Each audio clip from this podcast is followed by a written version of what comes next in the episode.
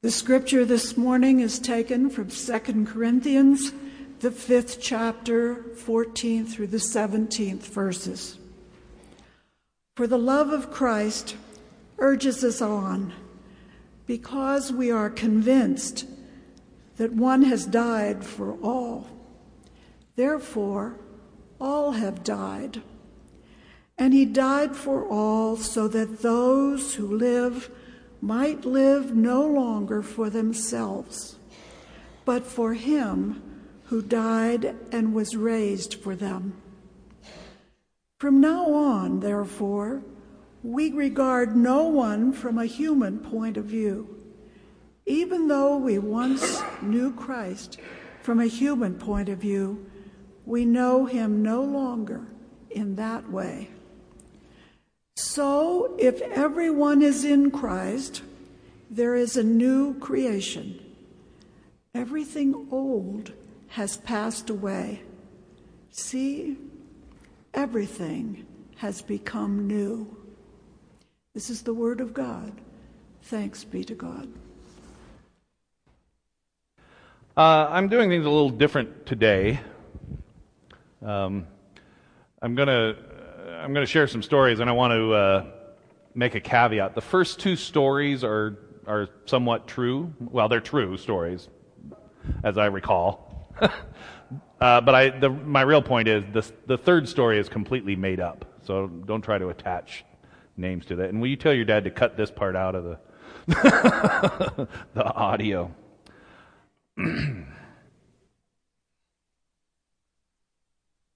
Robert sat outside the donut shop most days, begging for change. He would sometimes have a little cardboard sign explaining his plight. Out of work, anything helps. Vet down on his luck, anything helps. Why lie? I need a beer. Anything helps. but most of the time, he would just ask for change. Spare change, sir? Spare change.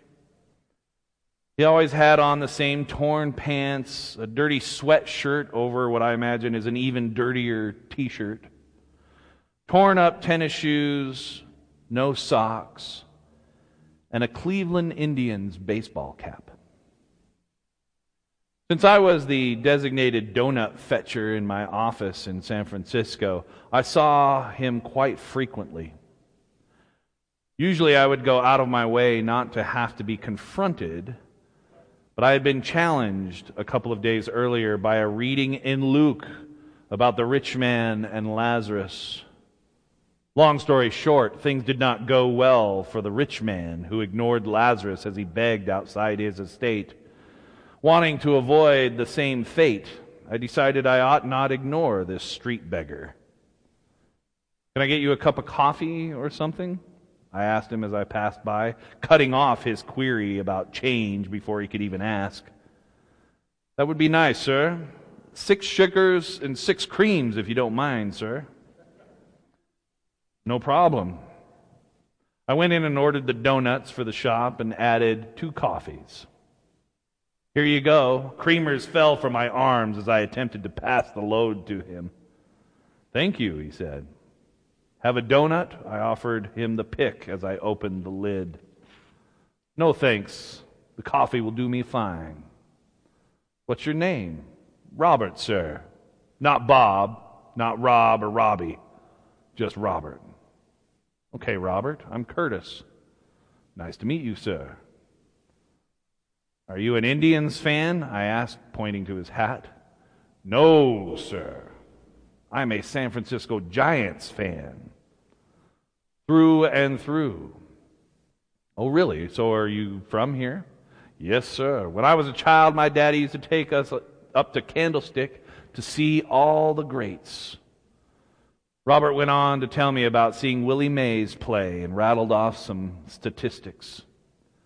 He talked about his dad driving to Candlestick early and he and his brother playing catch while they waited for the gates to open. I told him that my son and I had just gone to a game and saw Barry Bonds hit two out of the park. It was my first professional sports game. My son was three weeks old and slept through the entire thing. As we sat there drinking coffee and swapping stories about baseball, Robert ceased to be a beggar on the street and became to me just a guy talking about the game. It was funny how he seemed to be not as disheveled and dirty as he had before. He stopped calling me sir at some point, and we laughed, shared our frustration with Candlestick Park being renamed and then closed talked about how the neighborhood had changed over the years. When I finally left, he got up and walked down the street. We were like two neighborhood friends passing each other on the walk. I never saw Robert nor most other people on the street in quite the same way after that. He wasn't a beggar on the street. He was Robert, who was looking for a little help and who has who was a die-hard San Francisco Giants fan. From now on, therefore, we regard no one from human point of view. Even though we once knew Christ from a human point of view, we know him no longer in that way.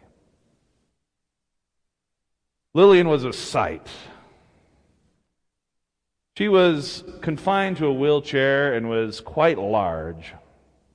On the top of her head, she had a blonde wig that looked as though it was plopped there from some unknown force from above. Her gray hair flew out from under it, and the color of the wig was such a contrast, it looked, well, ridiculous. She would wave her arms when we sang familiar hymns as though she were conducting the pianist. She seemed to know them all. She often had a smile on her face, and if you talked to her, she was as likely to babble gibberish as anything. After the Friday hymn service at the convalescent home, we would always help roll the residents back to their rooms. This particular day, I grabbed onto Lillian. And it was on this day that I actually learned her name. Prior to this day, she was just one of the many elderly and feeble people living out the last days in this rest home. We were there to offer some peace and comfort. I was there to hone some of my skills as a preacher. It was really brilliant. I could have an audience, but didn't have to worry about how much they were really getting out of my sermon because it was clear that they had long ago stopped really comprehending what was going on. They did love to sing those old hymns, though. They always perked right up when the piano started and they sang all the words like it was a part of them. As I was pushing the wheelchair, I asked her, Can you tell me your name? Lillian O'Connor, she replied with gusto. Oh, are you Irish? My husband was. I'm German. My maiden name was Gunter. I started reminiscing about when I lived in Germany a bit, and then we reached her room. Do you want to see my photo album? She asked with a hope for a positive response in her voice. Certainly, I replied. We went into her room that she shared with another resident, and she wheeled over her, to her dresser. There was a couple of pictures of what must have been her husband and their children, and a stuffed animal, and a bouquet of dried or rather dead flowers. She opened her drawer and pulled out a rather old looking album. It was oversized and pretty thick and heavy. I helped put it on her lap, and she wheeled back, gesturing for me to sit on the bed. She then handed me the al- album. As I opened it, I was immediately taken by the photographs. These were not home photos of her childhood and her family taken on Polaroids.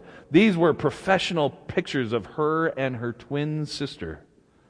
One of the first pictures was a playbill that read across the top, The Ziegfeld Follies, and at the bottom it read, featuring the Gunderson sisters.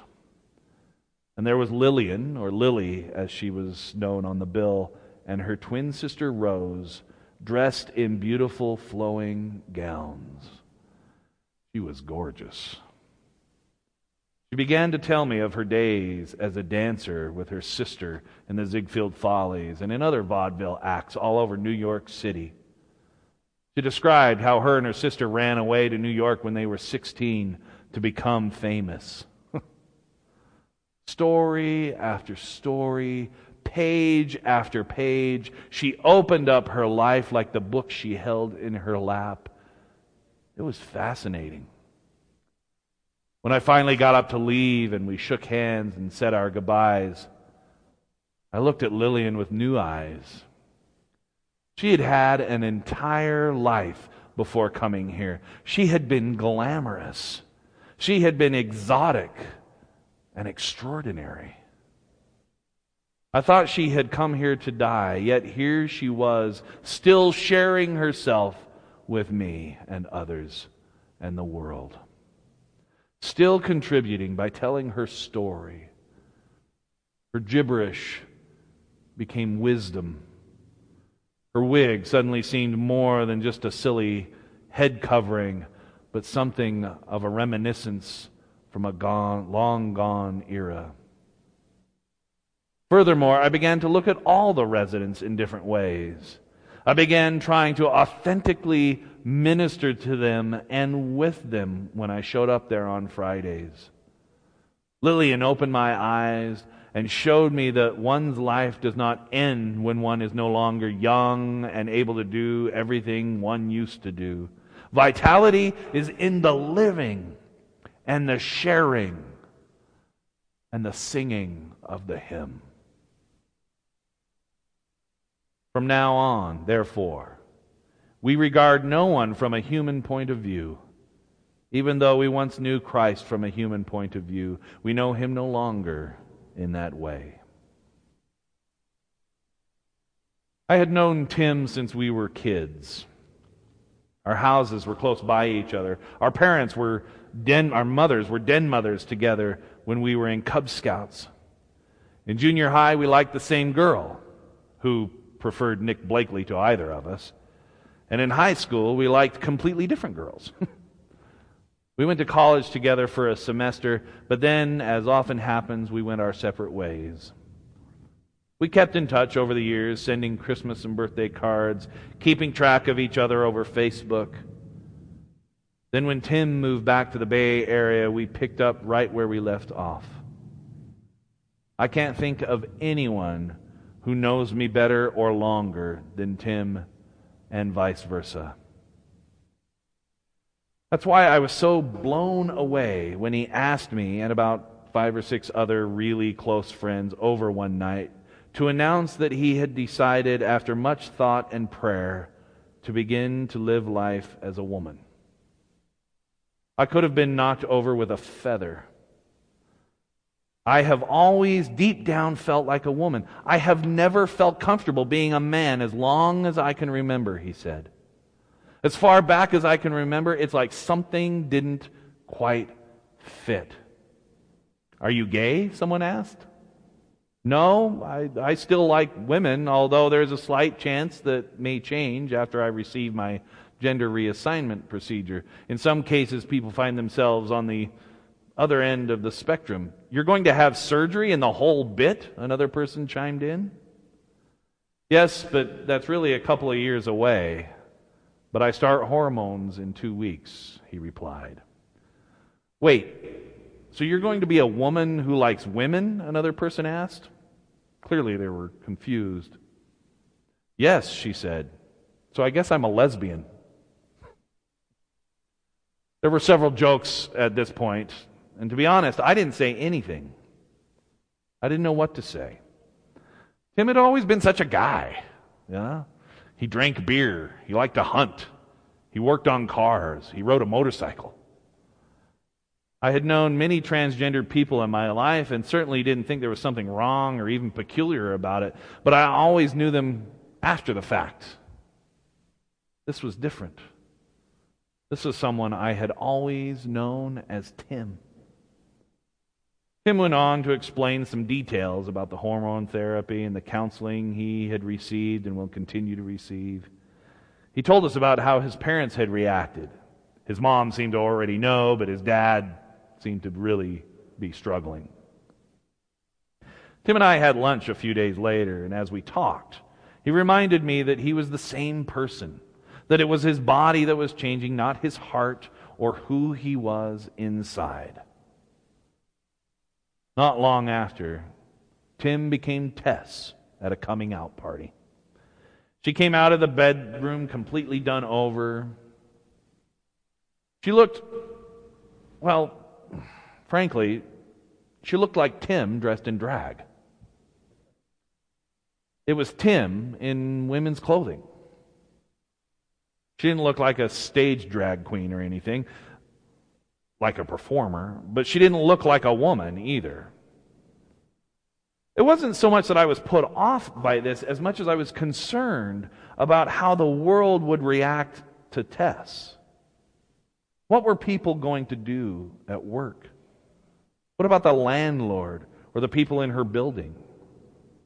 There are cruel people out there. Maybe if she wasn't so tall. The high heels don't help, I gotta say. Well, that was five years ago. Nothing tragic happened. Work wrapped their heads around it. Tess still has the same job. Tess has not been Tim for a long time. And I realized the other night at dinner at a dinner party, as she and her partner were chatting with another couple, I realized that I don't remember what Tim looked like. I had known this person my entire life, and in five years, he had become completely replaced in my mind by Tess. I had to look at an old picture on my cell phone to even recall whether or not Tim had a beard. It was as though she had been Tess her entire life. As I looked at her, I no longer saw her prominent jaw or her masculine features. She had become softer and more girl shaped. But more than that, she was not as standoffish as she used to be when she was Tim. She was not so hesitant to draw attention to herself. She was more confident than I had ever seen her in her entire life. Now, Tim was always convinced that he would not get the promotion, or not get the girl, or not get the grades needed to move forward. We were constantly trying to build him up and help him feel great about himself because he was a great guy. Tess never says things like that. Tim was always a bit fidgety and nervous, like he was always ready to leave. The only time he seemed to relax was when we were all out alone in the woods or fishing or something. The Tess always seemed pretty relaxed. I hadn't really thought of it until just now. Later, I caught Tess alone grabbing a beer out of the fridge. I said, You were wrong, you know. She looked at me. About what? You said that you were the same person still. That's not true. You are completely different. You are who you should have been, who you really are. You're finally at home in your own skin. You are who God made you to be. And I'm so grateful you found your way to being Tess. Stories like these get me wondering. Paul tells us that in Christ there is a new creation. The old has passed away and everything has become new. I wonder if what is really new is not only our individual selves, but also our perception of the people in our lives. Perhaps an important part, and maybe even the most important part, is to no longer look at the world and the people in it from a human perspective, but from the viewpoint of everything being made new in our perceptions, in the way we see people. Perhaps this is what transforms all of creation. For the love of Christ urges us on because we are convinced that one has died for all. Therefore, all have died. And he died for all, so that those who live might live no longer for themselves, but for him who died and was raised for them. From now on, therefore, regard no one from a human point of view. Even though we once knew Christ from a human point of view, we no longer know him in that way. So if anyone is in Christ, there is a new creation. Everything old has passed away. See, everything has become new. Let us pray. Loving and gracious God, we come to you committing ourselves to knowing you, not with human understanding, but through that Holy Spirit that you have given us. Help us, God, as we have become a new creation in you, that we might see the newness in creation all around us and in the people who come in contact with us. May we see their hearts as you see them. We ask this in the precious and powerful name of Christ. Amen.